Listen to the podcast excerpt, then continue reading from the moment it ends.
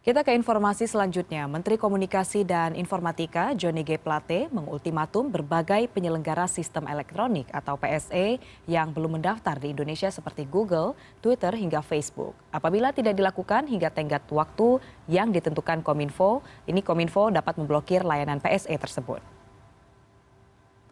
Peraturan Menteri Komunikasi dan Informatika tahun 2020 tentang PSE lingkup privat mewajibkan PSE lokal maupun asing untuk mendaftarkan entitasnya hingga tanggal 20 Juli 2022. Aturan dibuat demi menciptakan ruang digital yang sehat di Indonesia serta mewujudkan sistem terkoordinasi untuk seluruh PSE yang beroperasi di Indonesia. Hingga saat ini sudah ada 4.634 PSE yang mendaftarkan diri, 75 di antaranya adalah PSE asing.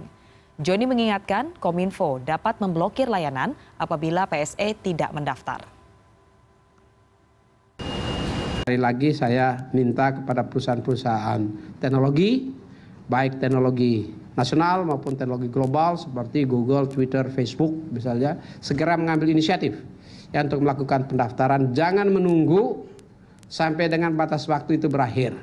Karena begitu batas waktu itu berakhir, maka tentu kategorinya berubah ya menjadi perusahaan yang tidak terdaftar di Indonesia dan itu akan berimplikasi yang sangat uh, tidak sehat bagi dunia usaha di bidang digital Indonesia. Selan Sementara itu terkait dengan tenggat pendaftaran penyelenggaraan sistem elektronik atau PSE pada 22 Juli, Direktur Jenderal Aplikasi Informatika Kementerian Kominfo Samuel Abrijani meyakini PSE alternatif akan muncul dengan sendirinya apabila Kominfo melakukan pemblokiran kepada PSE yang tidak mendaftar di Indonesia.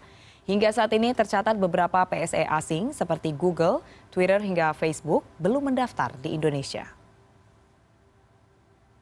Mereka tidak mengematuhi gimana?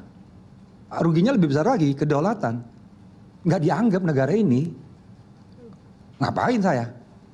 Ekonomi bisa kita bangun, tapi orang dia aja nggak nganggap kok aturannya ada kita. Mereka dia dia nganggap ya ini negara ini nggak ada.